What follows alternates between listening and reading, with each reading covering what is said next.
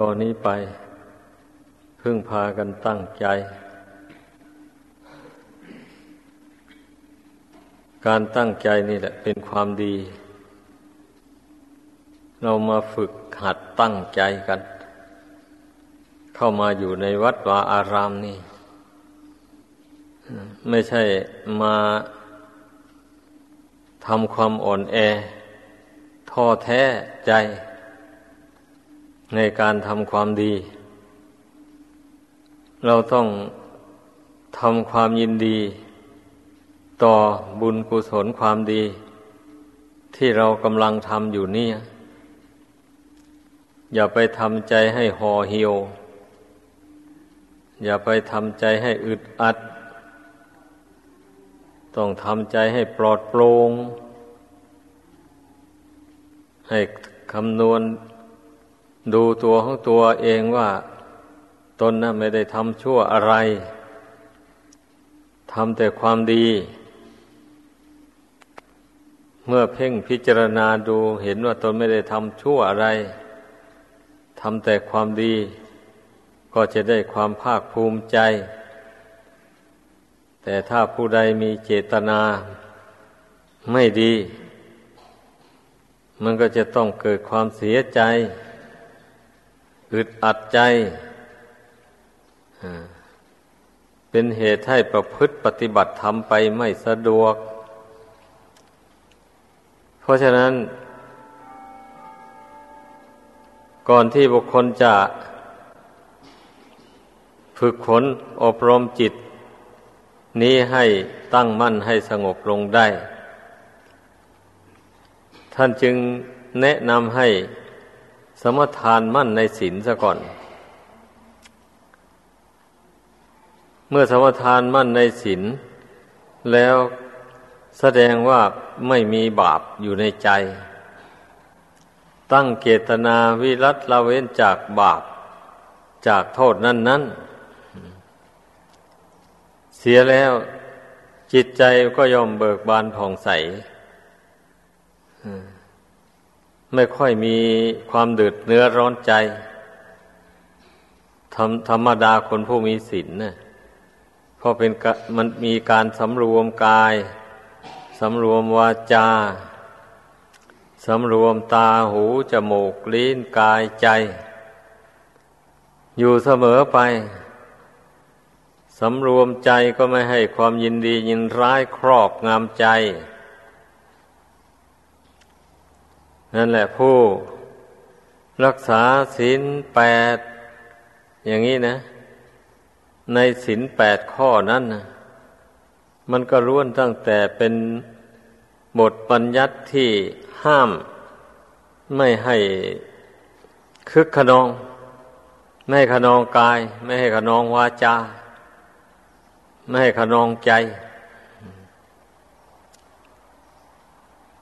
การฆ่าสัตว์หมู่นี้มันก็เป็นเรื่องขนองกายทั้งนั้นแหละกายอยู่ไม่เป็นสุขบางคนน่ะสัตว์นั้นไม่ใช่เป็นอาหารแต่มันเห็นเขาแล้วหมั่นไส้ขึ้นมาเอาไปตีมันเล่นไปเหยียบมันไปอย่างนั้นก็มีบางคนน่ะเรียกว่าตีมันให้มันตายสนุกไปอย่างนั้นแหละนั่นเรียกว่าคนขนองกายกายอยู่ไม่เป็นสุขหรือบางคนเนี่ยเมื่อสนิทสนมกับใครเขาแล้วก็เอาแล้วชอบไปตบเพื่อนตีเพื่อนนิดหน่อยๆไปอยู่งั้นแหละไอ้คนนิสัยมืออยู่ไม่เป็นสุขขนองกายมันเป็นอย่างนี้แหละเพราะฉะนั้นคนผู้มีศีลสำรวมแล้วเขาจะไม่ทำอย่างนั้นไม่เพลิดเพลินไม่ล่าเริงเกินขอบเขตล่าเริงก็ล่าเริงอยู่ในความดีนู่นล่าเริงอยู่ในความสำรวมไม่ใช่ล่าเริงแล้วเราไปเที่ยวตบคนโน้นตีคนนี้บ่ด่าคนโน้นว่าคนนี้ เพื่อความคึกขนองวาจาไปอย่างนั้นเนี่ยท่านได้พูดอย่างนั้นแล้วรู้สึกสบายใจอย่างนี้ก็มีนะบางคนนะนั่นเนี่ยให้เพิ่งเข้าใจนั่นไม่ใช่ศีลสังวรนะมันไม่มีการสังวรสำรวมแบบนั้นนะคนมีศีลนะต้องสำรวมกายถ้าหากว่าตนพลั้งเผลออะไรไปกระทบเพื่อนนิดหน่อยอย่างนี้ก็ต้องขอโทษทางกายก็ดีมันต้องเป็นอย่างนั้นคนสำรวมในศีลคนไม่สำรวมในศีลแล้วไปตีเพื่อนถือว่าเป็นเรื่องธรรมดาเป็นเรื่องสนุกไปไม่ใช่นั่นเรียกว่าคนไม่สำรวมในศีลนู่นมันไปคิดเห็นตั้งแต่ว่าไปฆ่าให้ตายนู่นจึงชื่อว่าเป็นผู้ไม่มีศีลนั่นมันหยาบเกินไปนั่นนะมองไม่เห็นเลยว่าศีลส่วนละเอียดเกี่ยวกับจรรยามารยาทจรรยามารยาทนี่มันก็เป็นศีลประเภทละเอียดนี้ต้องให้เข้าใจเรารักษาศีลนี่ก็เราพยายามให้มันเป็นอธิศีลขอให้เข้าใจให้เป็นศีลยิ่งคำว่าศีลยิ่งนี่ต้องระวังทางกายอยู่ตลอดเวลาไม่ให้มันไปกระทบกระทั่งกับผู้ใดกับสัตว์สิ่งเดรัจฉานก็เหมือนกันไม่ใช่ว่าเห็นมันแล้วเราทำตาแกล้งไม่เห็นแล้วไปเหยียบมันตายเราไม่ได้เจตนาเพราะว่าไอ้อย่างนั้นมันไม่พ้นนะไม่พ้นปาณาติบาตเมื่อตามองเห็นแล้วต้องเว้นนะต้องสำรวมตัวเล็กๆก็ตามซึ่งเรามองเห็นด้วยตาแล้วต้องเว้นต้องให้โอกาสมันต้องเป็นอย่างนั้นแม้วาจาก็เหมือนกันนะต้องระมัดระวังอยู่ตลอดเวลาพูดอะไรกับใครที่ไหนเมื่อไรเราต้องมีสติสัมปชัญญะอย่าพูดให้เลยขอบเขตไปพูดโดยไม่มีเหตุไม่มีผลพูดเพื่อความคึกขนองพูดเพื่อยกโทษคนอื่นฉันไปคุยกับใครแล้วก็มักจะเอาเรื่องคนอื่นนั่นมาแฉออกกันไปเมื่อตนไม่พอใจกับใครแล้วก็หยิบยกเอาเรื่องคนนั้นมาแฉออกให้คนอื่นฟังว่าคนนั้นไม่ดีอย่างนั้นไม่ดีอย่างนี้พอเรื่องนี้ไปถึงคนผู้นั้นเข้าไปแล้วก็เอาแล้ววันนี้ได้เรื่องแล้วหาทางทะเลาะวิวาทกันไปแล้วนี่แหละความไม่สำรวมวาจาเนี่ยมันเป็นเหตุให้ยุ่งฉะนั้นพึงสังวรกันไว้บางคนน่ะที่ไปแฉเรื่องของผู้อื่นในทางไม่ดีอย่างนั้นนี่เข้าใจว่าไม่ผิดศีลอะไรนะแท้ที่จริงอ่ะผิดศีลนี่ผิดศีลข้อที่ส่อเสียดนั่นแหละไปส่อเสียดไปยกโทษคนอื่นเพื่อให้คนทั้งหลายเกลียดชังคนนั้นเข้าไปเจตนาที่ไปพูดแบบนั้นนะอันหมู่นี้นะมันต้องรู้คนรักษาศีลคนสำรวมในศีลอย่าไปชอบเอาเรื่องของคนอื่นมาวิจารณ์อย่างโน้นอย่างนี้เรื่องของใครก็ของมันใครดีใครชั่วก็มันต่างคนต่างก็บรรลุนิติภาวะกันหมดแล้วรับผิดชอบตัวเองแล้วดังนั้นจึงไม่จำเป็นนะต้องไปให้คนอื่นมามองดูตัวเองอยู่เรื่อยมาวินิจฉัยเรื่องตัวเองแล้วตัวเองก็ไม่จำเป็นต้องไปวินิจฉัยเรื่องผู้อื่นในทางดีทางชั่วอะไรใครทำดีก็ได้ดีใครทำชั่วก็ได้ชั่วไปทุกคนมันต้องคิดพึ่งตัวเองทุกคนต้องคิดแก้ไขตัวเองอย่าไปให้แต่ผู้อื่นมาช่วยแก้ไข ไม่ถูกต้องบุคคลที่จะแก้ไขตัวเองได้ก็เพราะมีสติสัมปชัญญะสำรวมในศีลมันกรวดดูตนเสมอตนทำอะไรตนพูดอะไรอยู่ขณะไหนเวลาใดก็รู้ตัวว่าตนทำอย่างนั้นพูดอย่างนั้นไม่ผิดศีลไม่ผิดธรรมนี่ถ้าสำรวจตัวเองอยู่เนี่ยมันก็ไม่ค่อยผิดค่อยพลาดการทำการพูดเพราะเราถือเอาความประพฤตินั่นต้องให้ตรงตามสิกขาบทที่เราสมทานมาแล้วเนี่ยสิกขาบท8ข้อนั้นนะข้อที่1ก็พูดมาแล้วข้อที่2ก็ห้ามไม่ให้ไปถือเอาสิ่งของผู้อื่นเป็นของตนโดยอาการแห่งขโมยถือเอาโดยอาการแห่งขโมยก็ไม่บอกเจ้าของเขานั่นแหละรู้อยู่แล้วว่าของนั้นมีเจ้าของอยู่นะก็หยิบฉวยเอาไปเลยไม่ให้เขาได้รู้ได้เห็นอย่างนี้นะนั่นแหละเรียกว่าพวกขโมยเขาขโมยของคนเขาทำแบบนั้นนี่ผู้ใดทำอย่างนั้นก็แสดงว่าเป็นขโมยอีกคนหนึ่งอีกแล้วเป็นงั้นเพราะนั้นต้องสังวรระวังสิ่งของอันใดทิ้งอยู่ที่ไหนเห็นเข้าแล้วเมื่อตนต้องการก็ต้องถามหาเจ้าของใครเป็นเจ้าของสิ่งของอันนี้รู้แล้วก็ไปติดต่อพอขอก็ขอพอซื้อก็ซื้อเขาให้ก็เอาเขาไม่ให้ก็แล้วไปไอ้อย่างนี้มันก็เรียกว่าเป็นคนมีศีลสังวรในข้อที่2ข้อที่3นั้นก็เป็นผู้สำรวมในเพศโกงกันข้ามพูดกันอย่างง่ายๆเช่นเป็นผู้หญิงก็สำรวมในผู้ชายไม่แตะต้องกันและกันไม่รับของต่อมือกันและกันถ้าผู้ชายก็สำรวมในหญิงเช่นเดียวกันนั่นแหละไม่แตะต้องร่างกายของกันและกันไม่รับของต่อมือกันแต่เท่าที่เห็นมาบางแห่งหรือมักจะหลายแห่งซ้ำเป็นไรพวกรักษาศีล8หมู่นี้ก็ไปรับของต่อมือกันอยู่เนี่ยระหว่างเพศตรงกันข้าม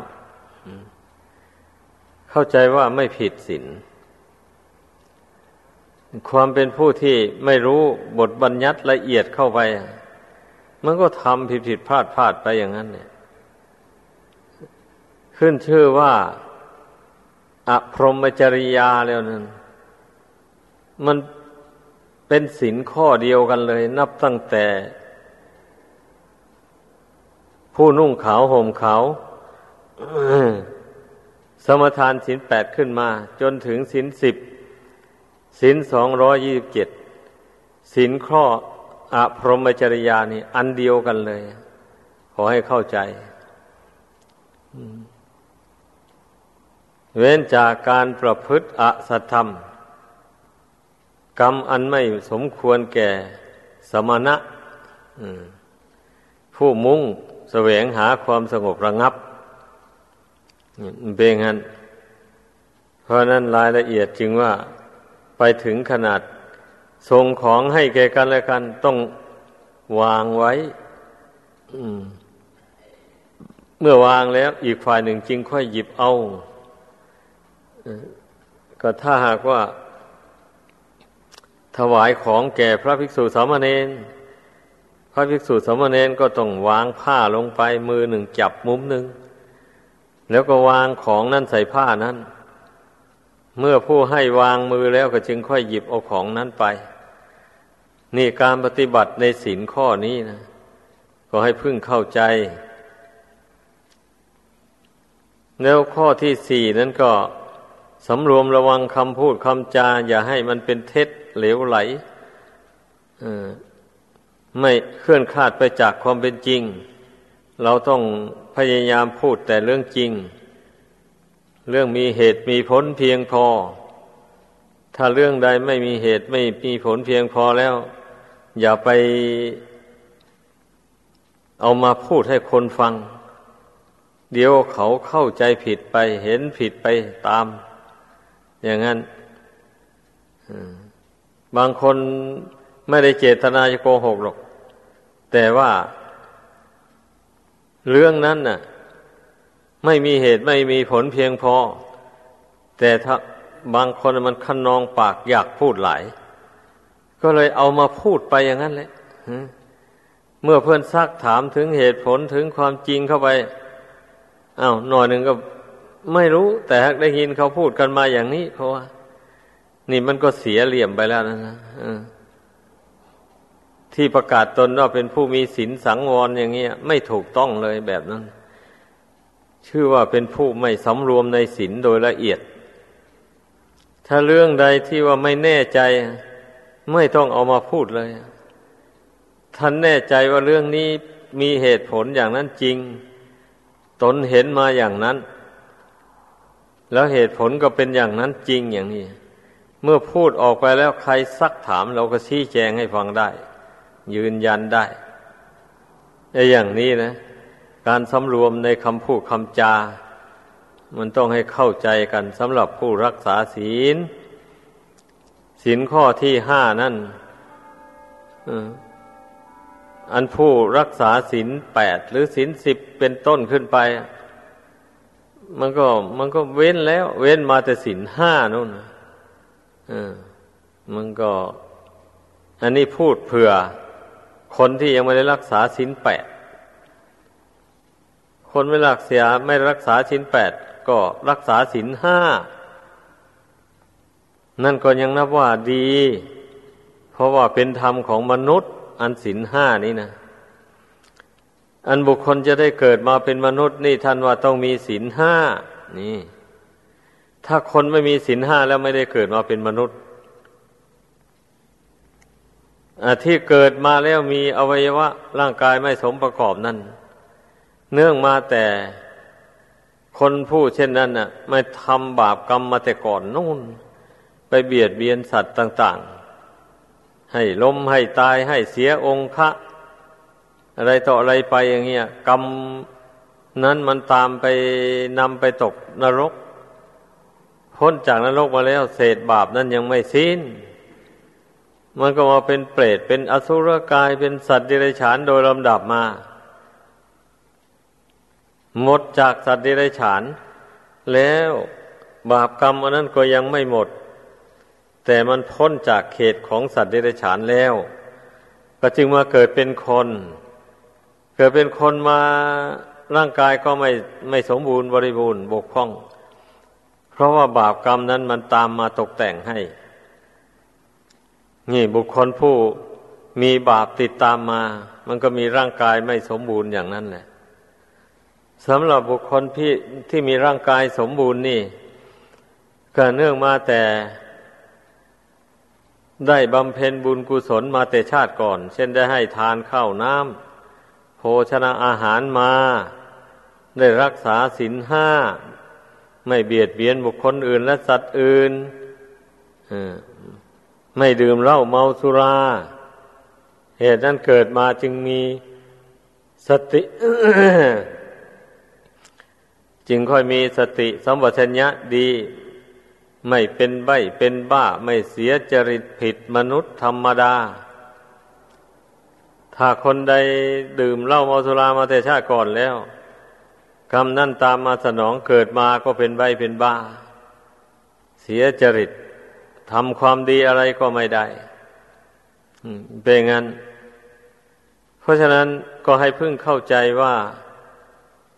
การที่เราทุกคนได้อัตภาพร่างกายครบถ้วนบริบูรณ์มานี่นะอานิสงส์ศีลแท้ๆนะอานิสงส์ศีลเพราะฉะนั้นผู้ใดมารู้อย่างนี้แล้ว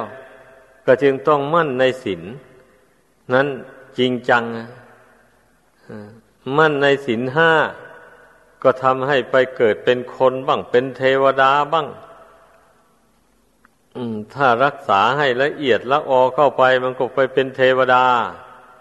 นี่แหละถ้ารักษาศีล8หรือศีลอุโบสถ อันนี้ก็ไปเป็นเทวดาเหมือนกันแต่เทวดาชั้นสูงขึ้นไปนู่น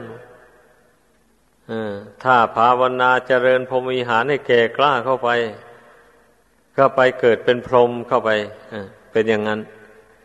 เรื่องการปฏิบัติธรรมนี่นะบำเพ็ญบุญกุศลนี่มันก็สูงขึ้นไปอย่างนี้สุดแล้วแต่ความสามารถของบุคคลนะผู้มีความสามารถมากมันก็ทำบุญกุศลได้มากได้สูงขึ้นไปโดยลำดับมันเป็นอย่างนั้นเรื่องมันนะทีนี้ศีลข้อที่6นั่นพระพุทธเจ้าทรงบัญญัติห้ามไม่ให้บริโภคอาหารในเวลาวิกาลสำหรับผู้รักษาศีล8หรือศีล10ศีล227เหมือนกันเลยศีลข้อนี้นะนั่นนะผู้รับประทานอาหารตอนเช้าแล้วตอนเย็นมาไม่รับนี่มันทำให้อาหารไม่ทับธาตุร่างกายนั่นมันเบาเหมาะสมกับการบำเพ็ญสมถะวิปัสสนาเพราะว่าเมื่ออาหารไม่ทับธาตุแล้วก็ไม่ค่อยง่วงเหงาหาวนอนอย่างนั้นมันจึงเหมาะกับการนั่งสมาธิภาวนาแล้วเมื่อใจตั้งมั่นลงไปแล้วปัญญามันก็คล่องแคล่วดีแบบนี้นะนี่ความมุ่งหมายของการรักษาศีลอุโบสถก็ดีศีล8ก็ดีศีล10ศีล227ก็ดีก็มุ่งอย่างนี้แหละโดยเฉพาะศีลข้อวิกาลโภนี่นะแล้วก็อีกอย่างหนึ่งมันก็เหมือนอย่างต้นไม้นี่แหละถ้าหากว่าเอาปุ๋ยใส่มากๆเข้าไปมันก็งามมากแตกกิ่งแตกก้านผลิดอกออกผลได้มากมายร่างกายของคนเรานี่ถ้าบำรุงอาหารอันดีๆมากๆเข้าไปมันก็อ้วนท้วนขึ้นมามันก็มีกำลังวังชาทำให้เกิดกิเลสตัณหาขึ้นในใจอย่างมากมายเหมือนอย่างผู้ครองเรือนทั้งหลายนั่นแหละกินไม่เลือกเลยบำรุงมันลงไปเพลิดเพลินกันไปมัวเมากันไปไม่มีเวลาสั่งมันก็เป็นอย่างนั้นแหละเหมือนอย่างต้นไม้อย่างที่ว่าไม้ฟังนั่นแหละเมื่อบำรุงมันด้วยปุ๋ยด้วยน้ำด้วยอะไรมากมายเข้าไปมันก็ผลิดอกออกผลบะเต็มไปเลยนี่แหละผู้บำรุงร่างกายชีวิตอันนี้หรูหราฟุ่มเฟือยเข้าไปมันก็เป็นเหตุให้มีลูกมีเมียแล้วก็มีลูกกระจายออกไปทั่วบ้านทั่วเมืองกันมันก็ไปนะก็เป็นภาระหนักวันนี้นะต้องหาเลี้ยงกันบางครอบครัวก็เลยหาเลี้ยงกันไม่ไหวเมื่อไม่ไหวแล้วก็ปล่อยให้ลูกไปขอทานเขากินเองน่าทุเรศทุรัง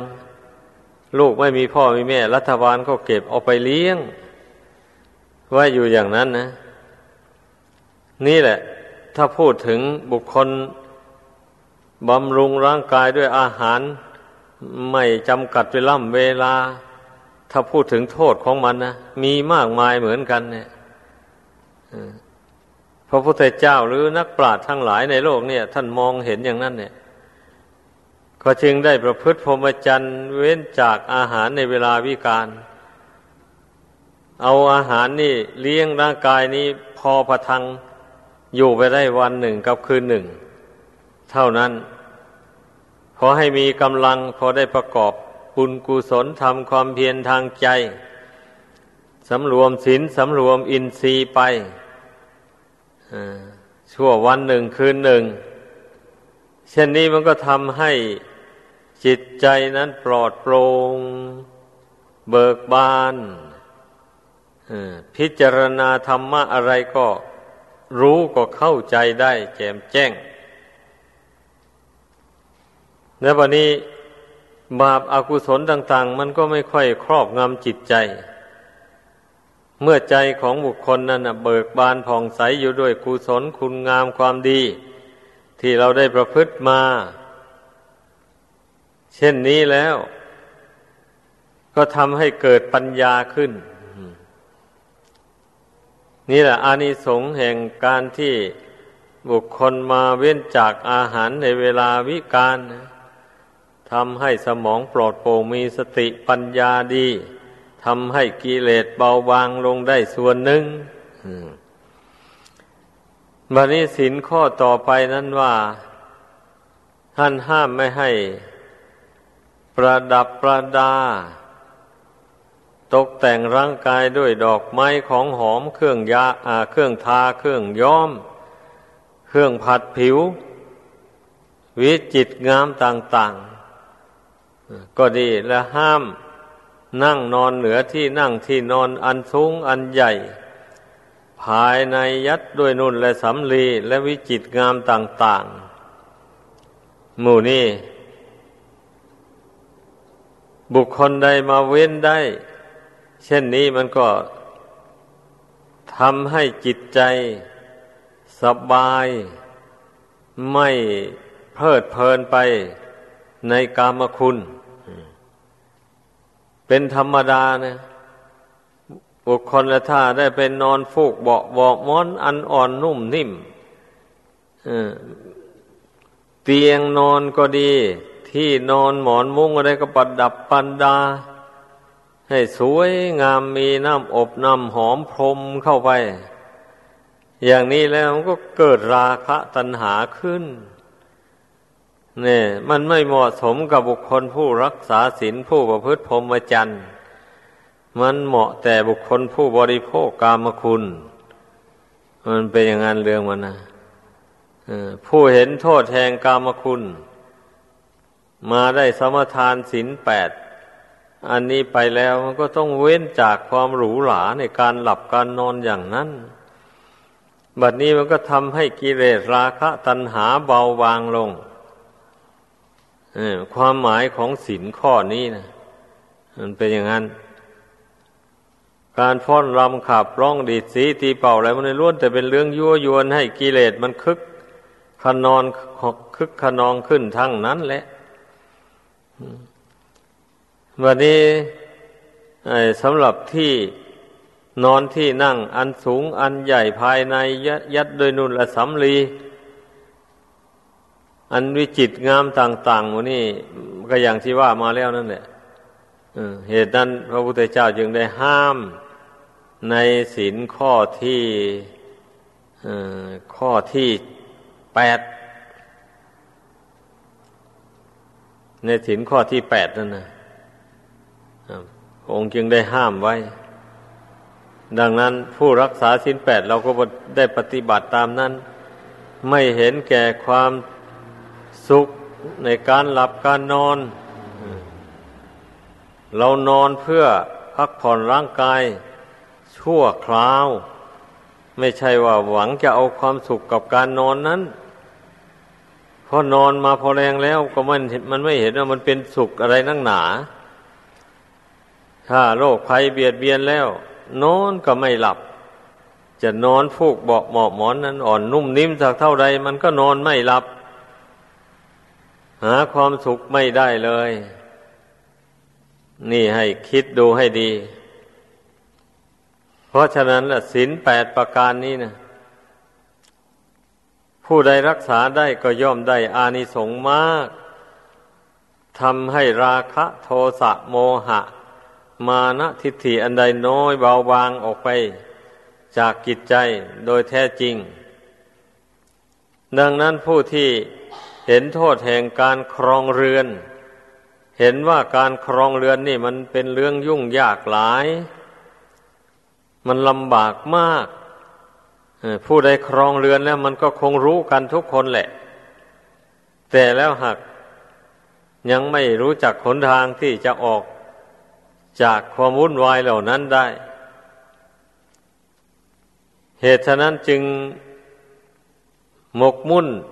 ทนทุกข์ทรมานอยู่อย่างนั้น สำหรับผู้ที่รู้จักแนวทางหรือข้อปฏิบัติที่พระพุทธเจ้าทรงแสดงไว้นั้นแล้วผู้นั้นก็ผ่อนหนักเป็นเบาได้เช่นอย่างว่ามาวัน8ค่ำวัน15ค่ำก็เข้าวัดซะสมทานศีลอุโบสถชั่ววันหนึ่งคืนหนึ่งเช่นนี้แล้วก็ได้ฟังธรรมได้ภาวนาสำรวมอินทรีย์อยู่ในวัดวาอันเป็นที่สงบระงับอย่างนี้ได้ชั่ววันหนึ่งคืนหนึ่งก็นับว่าได้เบาใจมากมายได้ปลงภาระอันหนักลงไปชั่วระยะหนึ่งนี่แหละเป็นทางออกของผู้ครองเรือนแต่ว่าไม่ได้ออกได้โดยเด็ดขาดแต่เป็นทางออกได้ชั่วคราวก็ยังดีกว่าไม่ออกเสียเลยพากันหมกมุ่นอยู่แต่ในบ้านในเรือนวันพระวันศีลอะไรก็ไม่นึกถึงเลยไอ้อย่างนี้แล้วมันก็จะเอาบุญกุศลที่ไหนล่ะต้องให้เข้าใจเมื่อกิเลสมันมีมากเท่าไรมันก็เป็นทุกข์ใจมากเท่านั้นอย่าไปโทษอย่างอื่นเลยใจที่มันเป็นทุกข์นั่นนะมันเพราะไปสะสมเอากิเลสไว้มากมายนั่นเองนะมันก็จึงได้เป็นทุกข์ถ้าผู้ใดภาคเพียรพยายามละกิเลสนี้ให้เบาบางออกไปเท่าใดก็ปรากฏว่าใจนี่มันสุขสบายไปเท่านั้นแหละข้อนี้ผู้ใดปฏิบัติผู้นั้นก็จะรู้เองเห็นเองนะผู้ไม่ปฏิบัตินั้นไม่รู้หรอกเพราะว่าไม่ได้บรรเทากิเลสให้เบาบางลงไปมีแต่สะสมมันไปเรื่อยๆเป็นอย่างนั้นข้อปฏิบัติในพระพุทธศาสนานี่ล้วนแต่เป็นเครื่องบรรเทากิเลสตัณหาให้น้อยเบาบางไปทั้งนั้นแหละไม่ใช่ว่าเราทำข้อวัดปฏิบัติในพุทธศาสนานี่มุ่งเป็นอย่างอื่นไปบางคนก็มุ่งไปเกิดในสวรรค์ไม่ใช่อย่างนั้นหรอกอันนั้นเป็นผลพลอยได้ต่างหากแต่ความมุ่งจริงจังลงไปแล้วเรามุ่งที่จะทำกิเลสให้เบาบางออกไปจากจิตใจนี่ต่างหากผู้ใดปฏิบัติธรรมในพุทธศาสนาถ้ามุ่งอย่างนี้แล้วก็นับว่าถูกทางถูกต้องไม่มีผิดถ้าหากว่าไปมุ่งไปอย่างอื่นแล้วผิดทางไม่เป็นไปเพื่อความหลุดพ้นจากทุกข์ได้ก็ขอให้พึ่งพากันเข้าใจก็มันจะไม่ทำกิเลสให้เบาบางได้อย่างไรเล่าอย่างบุคคลผู้ให้ทานไปอย่างนี้นะให้วัตถุสิ่งของอันเป็นประโยชน์แก่ผู้รับไปอย่างนี้ด้วยความเต็มใจไม่มีใครบังคับเลยเมื่อตนสละของนั้นออกไปได้ความโลภความตณีอะไรมันก็เบาบางออกไปจากใจใจก็ปลอดโปร่งใจก็เบาไม่อึดอัดไม่ขัดข้องอย่างนี้แหละเราเห็นอานิสงส์ได้ในปัจจุบันเลยทีเดียวการให้ทานเนี่ยแต่มันอานิสงส์ทางใจนั่นสำหรับผู้ที่รู้จักประเมินผลแห่งการให้การบริจาคของตนเป็นนะก็ย่อมเห็นผลในปัจจุบันนี้เมื่อผู้ใดเห็นผลในปัจจุบันนี้แล้วการให้การบริจาคมันก็ไม่ถอยไม่ถอยเลยจะเป็นนักบวชก็ตามเป็นคฤหัสถ์ก็ตามเป็นนักบวชก็ให้ทานได้เมื่อคนอื่นให้ทานมาเรารับมาเหลือใช้เหลือสอยแล้วก็ให้ผู้อื่นไปไม่หวงไว้อย่างนี้นะเป็นนักบวชก็ถ้าหากว่าไปหวงไว้ไปสะสมวัตถุสิ่งของที่ได้รับมาจากทายกทายิกาแล้วอย่างนี้นี่มันก็ทำให้กิเลสหนาขึ้นกิเลสไม่ได้เบาบางลงเลยนั่นแหละเพราะฉะนั้นการให้ทานนี่จึงชื่อว่าไม่ใช่มีแต่ชาวบ้านนะ นักบวชก็ต้องมีการให้ทานไม่เช่นนั้นกิเลสมันก็ไม่เบาการรักษาศีลอย่างนี้นะเราก็เห็นผลในปัจจุบันเลยผู้มีศีลแล้วไปไหนอยู่ไหนก็ไม่ระแวงไม่สะดุ้งหวาดกลัวตอบศัตรูจะมาเบียดเบียนจะมาแก้แค้นเพราะตนไปทำให้เขาเป็นทุกข์เดือดร้อนมาแต่ก่อนนอนก็สะดุ้งไม่ใช่อย่างนั้นเหมือนสำหรับผู้มีศีลแล้วนะเพราะว่าไม่ได้ทำให้ใครเป็นทุกข์เดือดร้อนมาแต่ก่อนดังนั้นจะไปอยู่ในป่าในเขาที่ไหนที่ไหนก็ไม่วิตกไม่สะดุ้งหวาดกลัวต่อศัตรูมันจะมาเบียดเบียนเอานี่อานิสงส์ศีลที่เราเห็นได้ในปัจจุบัน แล้วก็สัตว์ร้ายก็ไม่เบียดเบียนสัตว์ที่มีพิษมันก็ไม่เบียดเบียนคนสำรวมในศีลเป็นคนมีเมตตากรุณาอยู่ในใจดังนั้นมันจะไปอยู่ป่าเขาลำเนาภัยที่ไหนที่มีสัตว์ร้ายอะไรต่ออะไรอยู่อย่างนี้สัตว์นั่นเหล่านั้นมันก็ไม่เบียดเบียนนะคนผู้มีศีลสังวรแล้วด้วยดีผู้มีธรรมผู้มีเมตตาธรรมกรุณาธรรมอยู่ในใจแล้วทั้งเป็นที่รักของมนุษย์และเทวดาทั้งหลายด้วยเป็นงั้นอานิสงส์แห่งการภาวนาอย่างนี้อันตามธรรมดาจิตใจนี่มันหลงมันเมาความคิดความนึกตัวเองตนเองสร้างความคิดต่างๆขึ้นมาแล้วก็มาเสียใจมาดีใจคับแค้นใจกับความคิดตัวเองบางทีก็เกิดโมโหโทโสให้ตัวเองเมื่อนึกถึงเรื่องอดีตที่ล่วงมาแล้วว่าเรื่องเช่นนั้นเราไม่ควรจะทำนะมันก็ทำลงไปเมื่อคิดอย่างนี้แล้วก็เกิดโมโหโทโสขึ้นให้แก่ตัวเองตีอกชกทวงตัวเองขึ้นมาบ่นขึ้นมาคนเดียวก็มีคนผู้หลงผู้เมามันเป็นงานเรื่องมันนะเมื่อได้ภาวนาลงไปบัดนี้ละอารมณ์ที่เป็นอดีตอนาคตเสียแล้ว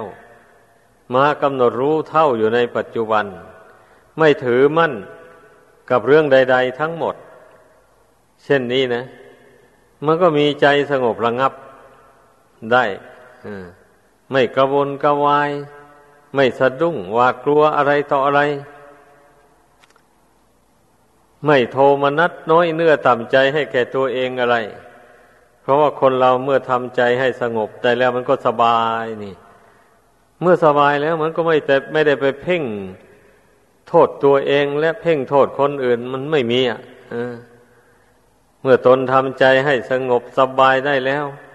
ก็ถือว่าคนในโลกนี่ไม่มีใครเป็นศัตรูของตนล้วนแต่เป็นเพื่อนทุกข์เกิดแก่เจ็บตายด้วยกันทั้งนั้นเลยแม้ว่าคนผู้นั้นจะเคยเป็นศัตรูกับตนมาแต่ก่อนตนก็ยกโทษให้อภัยไปเลยเมื่อทำใจสงบได้แล้วมันเป็นอย่างนั้นนะเรื่องมันนะเหตุนั้นนะพระพุทธเจ้าจึงได้ทรงตรัสภาษิตไว้ว่านัตถิสันติปรังสุขขังนี่สุขอื่นยิ่งไปกว่าความสงบไม่มีนั่นแหละแสดงว่าความสงบเนี่ยเป็นยอดแห่งความสุขกันแล้วกันแหละดังนั้นผู้ต้องการความสุขแท้จริงนะเราจะไปหาเอาทางอื่นนะมันไม่พบดอกต้องมาฝึกใจนี่นะพยายามนั่งสมาธิภาวนาลงไปเพ่งใจนี่เข้าไปสะกดใจนี่ไว้อย่าให้มันชอบคิดส่งสายไปในอดีตอนาคตควบคุมจิตนี่อยู่ไปเรื่อยๆไปอย่างนั้นเนี่ยในขณะนั่งสมาธิก็ควบคุมจิตไว้อยู่งั้นทีแรกนี่มันก็สงบไปบ้างฟุ้งซ่านไปบ้างเมื่อมันสติยังไม่แก่กล้าความอดความทนอะไรมันก็ยังไม่หนักแน่นพอ มันก็เป็นธรรมดาแหละแต่ว่าเมื่อทำไปบ่อยๆเข้าไปไม่ท้อไม่ถอยสติมันก็แก่กล้าขึ้นขันติความอดทนมันก็หนักแน่นเข้าไปเช่นนี้แล้วมันก็ทำใจให้สงบอยู่ได้นานแล้วบัดนี้นะเพราะว่าเมื่อสติก็แก่กล้าความอดทนก็แก่กล้ามันก็เอาชนะกิเลสหยาบๆหรือกิเลสอย่างกลางที่มันทำรบกวนใจให้ฟุ้งซ่านอยู่นั่นนะลงได้มันเป็นอย่างนั้นคนที่เคยง่วงเหงาหาวนอนมางี้นะเอาสู้กันไปสู้กันมาไม่ถอยมันก็สั่งจากความง่วงเหงาได้จริงๆเราไม่ถอยนี่เอามันจึงง่วงลงแต่เราไม่ง่วงปฏิเสธมันเรื่อยไปอยู่นั้นพยายามตั้งสติควบคุมจิตให้มันได้อยู่ไม่ให้จิตมันอ่อนไปตามความง่วงอันนั้นสู้กันไปสู้กันมาหน่อหนึ่งก็ชนะมันได้กายก็เบิกบานใจก็เบิกบานขึ้นมาแล้วบัดนี้นะความง่วงมันระงับไป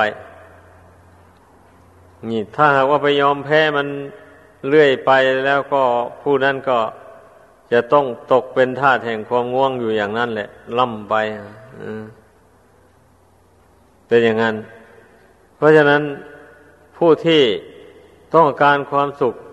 อันเป็นแก่นสารแล้วถ้าไม่มานั่งสมาธิภาวนาไม่มาฝึกจิตใจให้สงบระงับจากกิเลสบาปธรรมต่างๆแล้วไม่มีทางหรอกจะได้พบกับความสุขอันเป็นแก่นสารนะใครจะไปหาไปยังไงก็สร้างนะไม่พบแล้ววันนี้ถ้าตนได้รับความสุขชั่วคราวอย่างนี้มันก็ไม่พอใจก็เดือดร้อนใจในภายหลังนั่นแหละพอได้รับความสุขมาชั่วระยะหนึ่งไอ้ความสุขนั้นมันหายไปความทุกข์เกิดขึ้นมาเช่นนี้มันก็ไม่พอใจเลยนุชอยากมีความสุขนั่นเรื่อยไปไม่อยากมีความทุกข์จุดมุ่งหมายของดวงจิตดวงใจอันนี้มันก็เป็นอย่างนั้นแหละแต่แล้วมีแต่อยากเฉยๆแบบนี้หากไม่ฝึกใจไม่มีอุบายแยบคายสอนใจฝึกใจตัวเองตามแนวทางที่พระพุทธเจ้าทรงแนะนำไว้นั้นอย่างนี้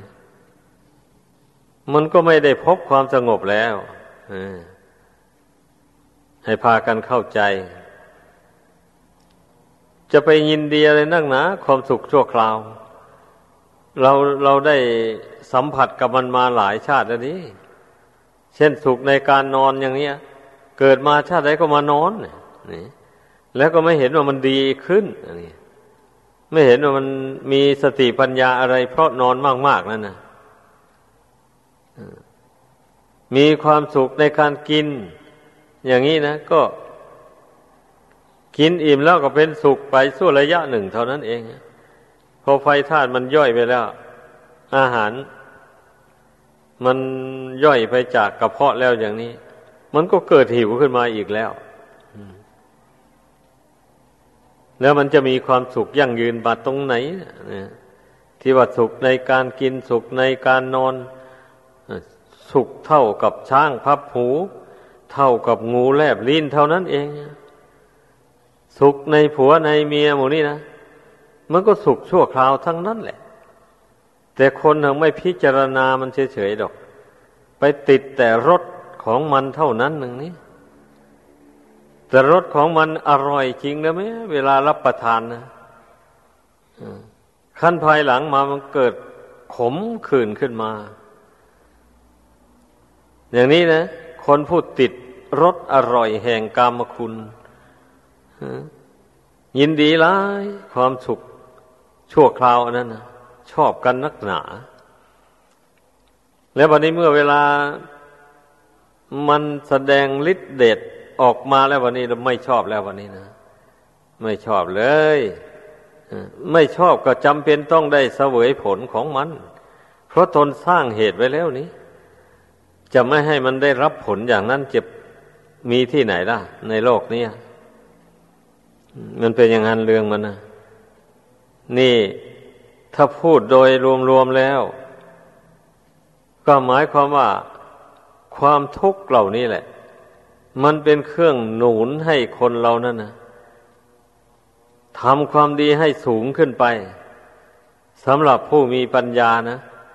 ผู้ได้คบหาสมาคมกับนักปราชญ์เช่นนี้แล้วธรรมดานักปราชญ์ผู้รู้ผู้ฉลาดทั้งหลายนี่ใครมาคบหาสมาคมเพื่อนก็จะพยายามแนะนำชักจูงให้ทำความดีให้สูงขึ้นไปเรื่อยๆจะไม่แนะนำให้ทำความดีแต่เพียงขั้นต้นอยู่เท่านั้นนั่นแหละเมื่อผู้ใดได้คบหาสมาคมกับนักปราชญ์ในพระพุทธศาสนานี้เพื่อนก็ได้ทำบุญกุศลทำความดีให้สูงขึ้นไปยกตัวอย่างเช่นแต่ครั้งพระพุทธเจ้านะเช่นนางวิสาขาอนาถาบิณฑิกะมหาเศรษฐีเป็นต้นและคนอื่นๆเยอะแยะแหละที่ได้มานับถือพระพุทธเจ้าพระธรรมพระสงฆ์เอาเป็นที่พึ่งที่ระลึกเข้าใกล้เข้าชิดสนิทสนมอุปถัมภ์บำรุงเช่นนี้แล้วก็ได้รับธรรมะคำสั่งสอนจากพระพุทธเจ้าหลายเรื่องหลายในก็ทำให้ท่านเหล่านั้น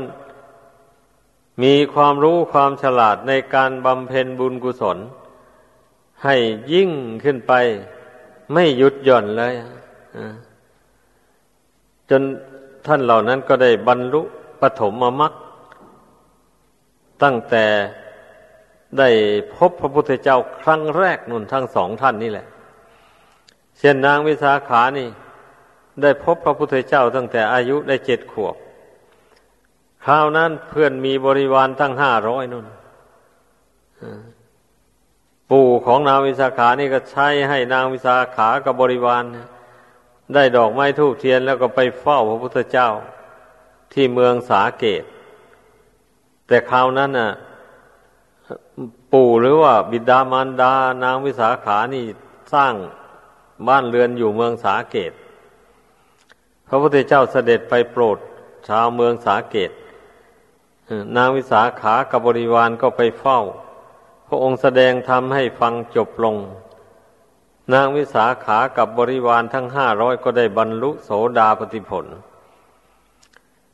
อนาถาบิณฑิไปเมืองราชคฤห์ไปได้ทราบว่าพระพุทธเจ้าบังเกิดขึ้นในโลกกับสหายที่เป็นเศรษฐีเหมือนกันอยู่ในเมืองราชคฤห์นั่นนะเมื่อได้ฟังธรรมพระพุทธเจ้าจบลงอนาถาบิณฑิก็ได้บรรลุโสดาบันแล้วจึงได้อาราธนาพระพุทธเจ้ามาโปรดชาวเมืองสาวัตถีอนาถาบิณฑิกลับจากราชคฤห์มาก็มาซื้อที่ดินเจ้าเชษฐสร้างวัดขึ้นถวายพระพุทธเจ้าและพระสงฆ์ครั้งนั้นแล้วก็บำเพ็ญบุญกุศลไปจนตลอดหมดอายุสังขารพระพุทธเจ้าก็ทรงพยากรณ์ว่าท่านทั้งสองนี่เป็นเอกพีชีคือจะได้กลับมาเกิดในโลกนี้เพียงชาติเดียวเท่านั้นแล้วก็จะดับขันเข้าสู่พระนิพพานไปเพราะพระโสดาบันนี่มีอยู่3 ประเภท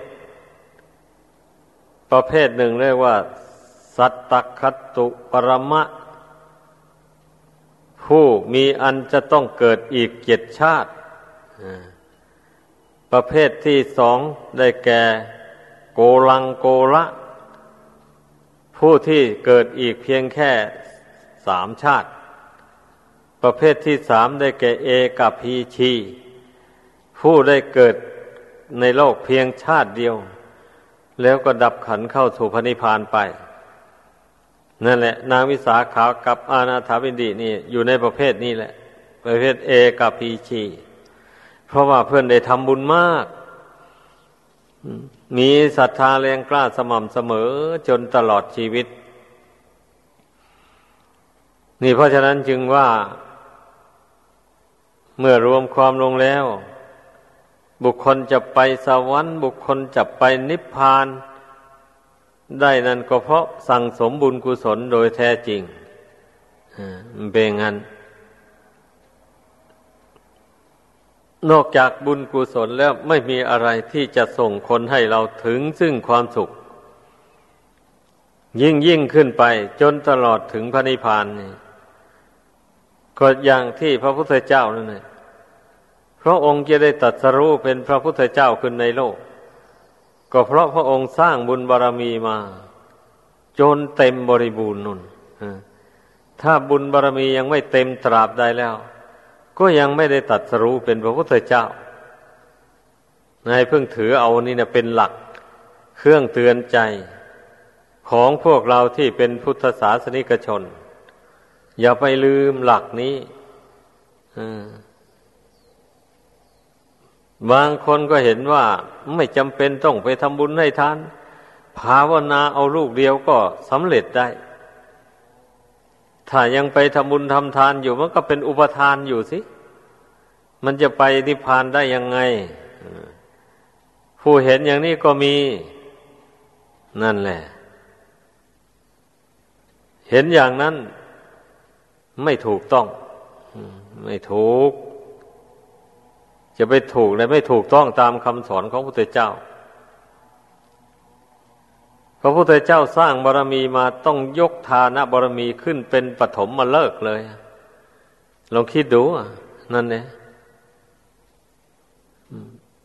ถ้าบุคคลให้ทานไม่ได้แล้วจะปฏิบัติคุณธรรมอันสูงไปกว่านั้นไม่ได้เลยลองคิดดูนั่นแหละไอคนที่ไม่สามารถจะรักษาศีลไม่สามารถที่จะประพฤติธรรมต่างๆได้หมู่นั้นนะล้วนแต่คนไม่ได้ทำบุญให้ทานอะไรมีสมบัติมากมายก่ายกองมาก็ไม่ได้ให้ทานในบุคคลที่ควรให้แล้วก็เอาไปจ่ายสุรุ่ยสุร่ายไปบำรุงบำเลอกามคุณนู่นมีเงินทองมากมายก่ายกองอันนั้นนะนี่ลองพิจารณาดูอย่างว่าคนไม่มีจิตยินดีในการให้การบริจาคทานแก่บุคคลที่ควรให้เช่นท่านผู้มีศีลมีธรรมอันดีงามในพระพุทธศาสนานี้คันว่าให้บางคนก็ให้ทานเห็นแก่หน้าให้ทานเพื่อการค้าก็มีถ้าไปจัดงานทำบุญให้ทานก็เชิญแขกเหลือมากินเลี้ยงกันฆ่าวัวฆ่าควายลงเลี้ยงกันเลี้ยงเหล้ายาปลาปิ้งให้อิ่มน้ำสันลานฟ้อนรำขับร้องสวนเสเฮฮาไปเพื่อผูกมิตรกับคนหมู่มากให้คนหมู่มากได้เห็นว่าตนนั่นเป็นคนกว้างขวางเมื่อตนทำการค้าขายอะไรคนเหล่านั้นก็จะไปอุดหนุนตนนี่การให้ทานแบบนั้นน่ะพระพุทธเจ้าไม่ได้สรรเสริญเลยเพราะมันแทรกไปด้วยกิเลสตัณหาอุปาทานทานเพื่อหวังผลตอบแทนในปัจจุบันนี้ไม่ใช่ให้ทานเพื่อให้ความโลภความตณีมันเบาบางไปหมดไปสิ้นไปอย่างที่พระพุทธเจ้าทรงแนะนำสั่งสอนมันเป็นอย่างนั้นเรื่องมันนะดังนั้นให้พึ่งพากันเข้าใจเราปฏิบัติธรรมในพุทธศาสนานี่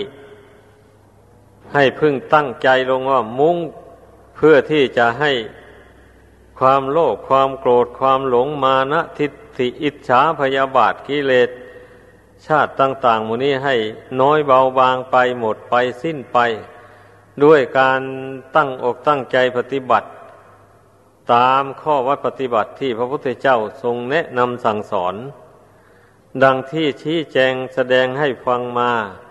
โดยลำดับนั่นแหละมันถึงจะเป็นทางพ้นทุกข์พ้นภัยในวัฏสงสารได้ดังแสดงมาขอจบลงเพียงเท่านี้